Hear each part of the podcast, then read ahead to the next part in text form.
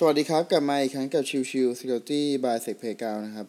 ผมสุเมธจิตภักดีบดินทร์ดำเนินรายการนะครับ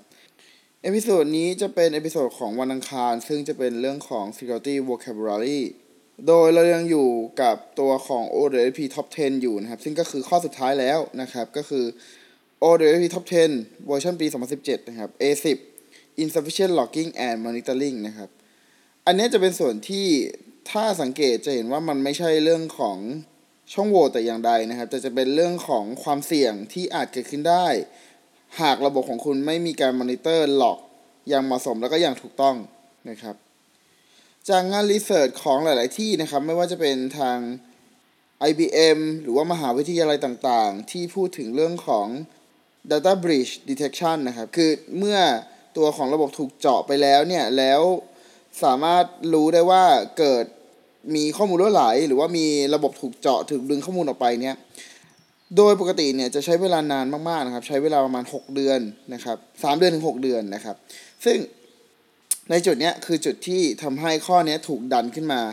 เข้าไปในหนึ่งของ o d w Top 10 นะครับเพราะด้วยความที่การ monitoring เนี่ยถ้าเราทำได้อย่างไม่ดีพอ หรือว่าทำได้อย่างไม่มีประสิทธิภาพเนี่ยมันจะทำให้การตรวจจับ การโจมตีหรือว่าตรวจจับพฤติกรรมที่ผิดปกติ จากภายในหรือภายนอกเองก็ตามเนี่ยสามารถทำได้ยากแล้วก็กว่าจะรู้ตัวเนี่ยมันก็สายไปแล้วนะครับ ดังนั้นในส่วนของ o d w p ข้อ 10 จึงนำส่วนของ insufficient logging and monitoring เข้ามานะครับ ซึ่งนี่คือจุดสำคัญที่เราจำเป็นจะต้องเรียนรู้นะครับ การ monitoring เนี่ยหลักๆ ที่เราต้องการจะมีข้อมูลอยู่ 5 ส่วนหลักๆนะครับ มี what นะครับทำอะไร who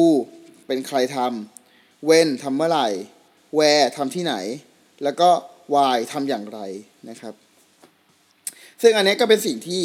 ในหลอกหลาย ๆ ตัวเนี่ย เราต้อง specific เราต้องระบุไว้ในตัวหลอกเพื่อจะให้การมอนิเตอร์ การตรวจสอบหลอกเนี่ยมันสามารถทำได้ง่ายนะครับ โดยปกติแล้วเนี่ยหลอกถ้าสมมุติว่าการใช้งานทั่วไปอย่างเช่นการ access หลอกพวกเข้า เอ่อ image เข้าภาพ JPEG อะไรพวกนี้ครับ อาจจะไม่ต้องทำการหลอกก็ได้ แต่เมื่อใดก็แล้วแต่ที่มีการทำ transaction ที่สำคัญ เช่น การโอนเงินจำนวนมหาศาล การล็อกอินเข้าสู่ระบบ การ login ด้วย OTP หรือว่าการเข้าถึงข้อมูลใดๆที่สำคัญรวมถึงการแก้ไข password อะไรพวกนี้ครับ ส่วนเหล่านี้เป็นส่วนสำคัญอย่างยิ่งที่จำเป็นที่จะต้องมีการ log ไว้นะครับ เพราะว่าถ้ามีพฤติกรรมอะไรที่ผิดปกติเนี่ยเราจะสามารถตรวจสอบได้อย่างทันที แล้วก็สามารถตรวจข้อมูลความถูกต้องได้อย่างรวดเร็วนะครับ การเก็บ log เองเนี่ยก็ควรจะหลอกไว้ที่ส่วนกลางก็คือเรื่องของ centralized logs นะครับแล้วก็มีการทำเรื่องของ hashing ของหลอกแต่ละตัว เพื่อจะเป็นส่วนของทำ integration check นะครับ เพื่อตรวจสอบว่าเออหลอกเนี่ยไม่มีการแก้ไขอะไรเงี้ย คือถ้าในตามพรบคอมพิวเตอร์นะครับก็จะมีเรื่องของการเก็บหลอก แล้วก็มีการระบุอยู่แล้วว่า เวลาการเก็บหลอกเนี่ยคุณจะต้อง